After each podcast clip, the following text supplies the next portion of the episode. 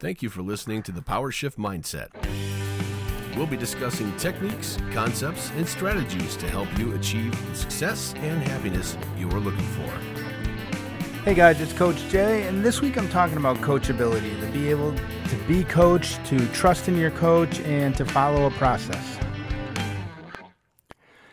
So I follow a bunch of pages on Instagram and other social media that have coaches. Uh, I know there's a bunch of interviews where Geno Auriemma, the UConn women's coach, will come up and talk about his recruiting process and how he could care less if you can shoot and if you can pass. Obviously, you need the skill sets, but he wants to find the person that's showing up to practice early, that's staying late, that's hustling, and he's going to set a team by that. Um, so a lot of these are going to reference with team sports, but it also works for individual sports. And obviously, I talk a lot about sports and athletics, but that same drive to be productive and to do well in what you do can work in, in any field. Um, there's a great scene in the movie Miracle, which is the true story about the U.S. national team beating Russia in the Olympics in ice hockey. And there's a scene where they said, you, you don't even have the best players. And he says, I don't want the best players. I want the right players. Uh, I coach, a, obviously, a bunch of athletes with archery now. And I have one that in just their second year, they improved by 145 points in a tournament. So one year later, mean, big difference. Um, very coachable. I mean, this person has coaching experience as well. So usually, if you know how to do something, you know how to accept something being done to you. Um, so that might help the process, but very coachable, uh, listens, executes, works on stuff, doesn't fight it. Um, I mean, I say this all the time that as a coach, as a personal trainer, I am not going to tell you anything that you can't find on Google. I mean, that's a big difference between what we had back in the 80s and 90s when I was playing sports in school and, and learning stuff we didn't have that resource. We had I mean, the Encyclopedia Britannica, but it wasn't what you have on Google. Now you can go on to Google, you can go on YouTube, you can find videos of, I mean, if you're a soccer player, you can go and look up Ronaldo and Messi and learn their moves. You can go up, look up Michael Jordan, LeBron James, and learn their moves and take them to the court. So kids these days, even adults these days, have such an advantage over my generation from back in the 80s and 90s where we don't have this resource right in our hands. The problem is being able to apply it. I was just recently talking to another trainer in the gym, and we were just talking about stuff, and she asked if uh, what I was doing for my workout plan, and I told them it's actually a program that I bought. It's like you know how to train, you know how to work with others, but it's tough to train yourself. And another trainer, my friend that I, I rock climb with, she goes into the gym and she is very random. It's whatever she feels like doing for that particular day. She knows that's not the best way to do it. She knows you're better off following a schedule, following a routine, following a program, but it's hard for her to do to herself. So being coachable, working with your coach, trusting your coach, it definitely makes a big difference. So for me, taking a pre-made uh, program, following it to a T, that's what works best for me. And don't get me wrong, I'll break off it, and I, I do have my own programs that I've written, and I've worked on those for three, six, nine weeks at a time, depending. Um, or I'll take some of these pre done workouts and then I'll go and do something else for three weeks, and then I'll go back to another program. But again, being able to work with someone when you find that someone you work with and you're successful, and it, it's it's not always easy to find a, a good match. I've seen so many times where and athletes will leave coaches um, thinking they'll be better off with another coach, and it doesn't work out. Uh, I know when I coached the youth leagues for soccer, um, this was just a town rec league. It was not a premier team. It was not a travel team. Um, just rec, uh, co-ed rec, U8, so seven and eight year olds, nine and 10 year olds, and then 11, 12, and 13. They would allow the occasional 14 year old to play and that 14 year old that can play was someone that wasn't good enough to make their high school team. They didn't want some kid that was a high school stud coming out and instead of playing high school, coming and beating up on all the little kids. So there were a couple and moments where they would flex the rules and stuff, but for the most part, it was 11, 12, and 13. So your your middle school age, And we had a rule, we played four quarters for soccer just for playing time purposes. And we had a rule that your best players do not play in the second period. So what that was was to allow the the less experienced kids the chance to to succeed. I personally didn't like that team. I feel or that rule. I feel that as a coach, you should blend the kids in throughout the game. You should let them all play together. So, I mean, don't just put all your good players in one period and all your less experienced or less skilled players in another quarter because then they don't get to if you have two people that don't know what they're doing trying to work with each other, how are they ever going to learn to work with someone that knows what they're doing? Like I said, as a coach, I I would have preferred everyone just gets the same amount of playing time and you blend them in. All right. And then if you did have a stronger player that needed to play in that second player period, they had to play a defensive position because in the eyes of the league, in the eyes of the parents, in the eyes of and the, the board and the commissioner, your best player wasn't your best player. It was the big kid. It was the fast kid. It was the kid that can score the most goals. Um, I, I never did basketball, but I'm sure it worked the same way. It was the kid that and was taller and faster and could shoot better. Um, so it wasn't necessarily the most skilled. It was just the bigger kid that can push the little guys around. So with that, I, I'd have cases where I had someone play with me for U8, so seven and eight year olds. I had someone that would play with me with and U10, and a lot of coaches would let that that player again, not in the second period, but in the first, third, or fourth period, take the ball and do whatever they want. Free reign. You don't need to hold your position. If I put you on the left and you want to run to the right, if I put you on defense and you want to run up top and score goals, I don't care as long as you score goals for my team and we win. I would not do that. I made sure if I put you on the right, you better stay on the right. If I put you on the left, you better stay on the left. Defense, offense, wherever I put you, you need to learn your position. My opening line to, to the new parents that would come, especially at that U13 level, and sorry for the background noise, um, was Hi, my name's Coach Jay. I've coached high school for 15 years. I don't care about winning. And I'd see the jaws drop. Then my job is to teach your kids how to play for the middle school level, which is where they are, and prepare them for the high school level. And that was my thing. You were going to learn. Now, we did not win many games in my U13 team, but the kids learned the game. They knew how to play. Well, one of these kids that was allowed to run wherever he wanted decided to go to a coach at that U13 level that would allow him to run and do whatever he wanted. And he scored lots of goals in the league and he was fine. So then, now that I joined the dark side and I referee high school soccer, uh, his freshman year, I was doing a JV game between two of the local schools.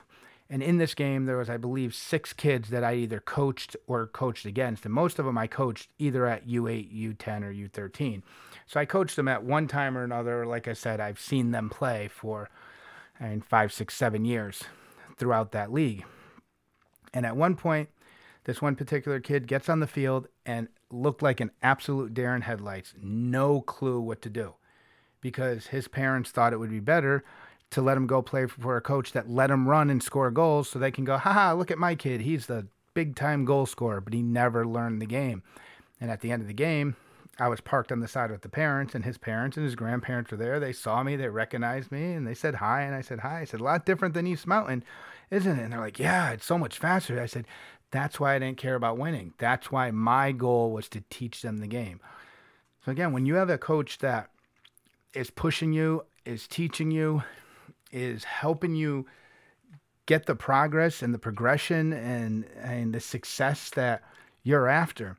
Make sure you stay with that coach, and and it goes well beyond and the X's and the O's, the individual skill set. And I used to ask the coaches when I coached at the high school if we divided coaching into three things. So this again would be more geared towards a team sport what do you think you're the best at? Do you think you're best at the X's and the O's? So as a team, are we going to play an attacking game? Are we going to play a defensive game? Are we going to play possession? Are we going to play run and gun?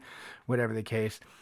Do you think your best skill set is teaching the individual skills of the sport, how to shoot, how to pass, how to hit a ball, how to catch a ball, whatever it is?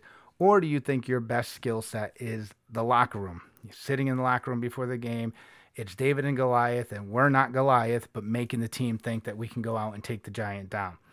Personally, I think my skill sets go and X's and O's, locker room, and then individual skill set. And I, don't get me wrong, I can teach you the skills of soccer, skills of baseball, and now with archery. But that mental game is absolutely huge. And you can have a coach that can show you how to move, how to shoot a bow, how to pass a ball, how to hit a ball, how to catch. But if they don't connect with you on the mental game aspect, kind of like I talk about the health tripod, it's physical, mental, and emotional. You need a coach that can touch all three parts of that as well. And you need a connection. And some of the greatest coaches in the world don't work with the greatest athletes. And we talk all the time about and or you, you see it all the time. Cristiano Ronaldo, arguably one of the best soccer players in the world, and Jose Mourinho, uh, a Portuguese coach that has literally won something in every European league out there. When is he going to take over the, the Portuguese national team? Well, they say probably not until Ronaldo's done because the two of them kind of butt heads. So you have one of the greatest Portuguese coaches and one of the greatest Portuguese players, and they're not going to put them on a team together because the chemistry might not be right. So just because you have a, a very coachable athlete and a very good coach doesn't mean they're necessarily going to work together. So when you do find that combination, making a change would be just detrimental. So when you find that coach, whether you're an athlete or whether your child's an athlete, when you find someone that works with them, and really consider when you make those changes. Like I said, I've seen it many times where athletes make changes, um, similar to and something as simple as tuning my bow and the shop that I go to it has an Olympic gold medalist. I know he absolutely knows how to tune a bow. I would not doubt that he would do anything to disrupt the the performance of my equipment. But the other coach, Coach Roxanne, who's there, she's the only one I want touching my bow, and not that Butch wouldn't know it, but Butch isn't, and now he's not really there much at all. But back when he was there, and kind of like the the chess piece of, of a knight will move on a chessboard. You can move up two and over one, or over one and up two. You're to get to the same spot, but you're going to get there in different ways. I wanted the consistency, so I made sure the same person touched the bow all the time. Well, that's the same thing with coaching. You want that consistency. And same thing, if you're working on a team and you're getting individual coaching, having one of the coaches. If you're on this team, but you're getting coached from a coach somewhere else, they're going to be slightly conflicting. I know I have some athletes that go for private coaching to another coach, and I always say, okay, what did this coach work on with you? Because I want to reinforce what your private coach is doing. But there's a lot of times, and like I said, connection is so big, and being coachable, accepting it. I've I've had athletes that I was working with and they were doing great, but then they go onto YouTube and they see this video or they read this thing, and all of a sudden, oh well, this video said this, and this forum said to do it this way. And it's like, all right, well, if you want to follow YouTube, then and follow YouTube, save yourself some money, and do do what's comfortable for you. And, and that's the thing. It's I again, I will never tell you anything you can't find on Google, on YouTube, but that connection, that accountability is, is huge. And like I said, I've talked to so many coaches themselves, personal trainers themselves, that have trouble coaching themselves because we don't have that accountability. We need that person pushing us as well. We need that person that checks in on us and makes sure we're doing our thing. Um, I have a, a, very good friend who I'm with two times a week. I mean, at this point, we've been going for over a year and a half. She could very easily go down into her basement, grab the dumbbells. She's been doing this long enough. She knows two leg exercises, two chest exercises, two back exercises, and a couple arm exercises she could work her way through it. But it's the accountability, making sure you go downstairs and do it, and it's also the mental and emotional side. I mean, we're we're good friends as well, so we'll sit and we'll talk. And um, I mean, she helped me. I mean, she's my unofficial life coach, and I'm kind of hers. We're we're each other's biggest constant in the past five years. Uh, as friends have come and gone, and people have given up, we the two of us have been there for each other for a solid five years now. So it's so much more than just the workout, but that accountability, that that genuine care, and and that's one thing. I mean, I have pictures up uh, next to my computer of teams that I've coached and individual athletes that I've coached that have such a, a big space in my heart because I genuinely care about the athletes I've coached for. And then there's that handful that are really, really mean a lot to me. And like I said, being coachable, finding that coach you connect with, and and sticking with it because it's beyond the X's and O's, it's beyond the form and the physical aspect of what you're doing.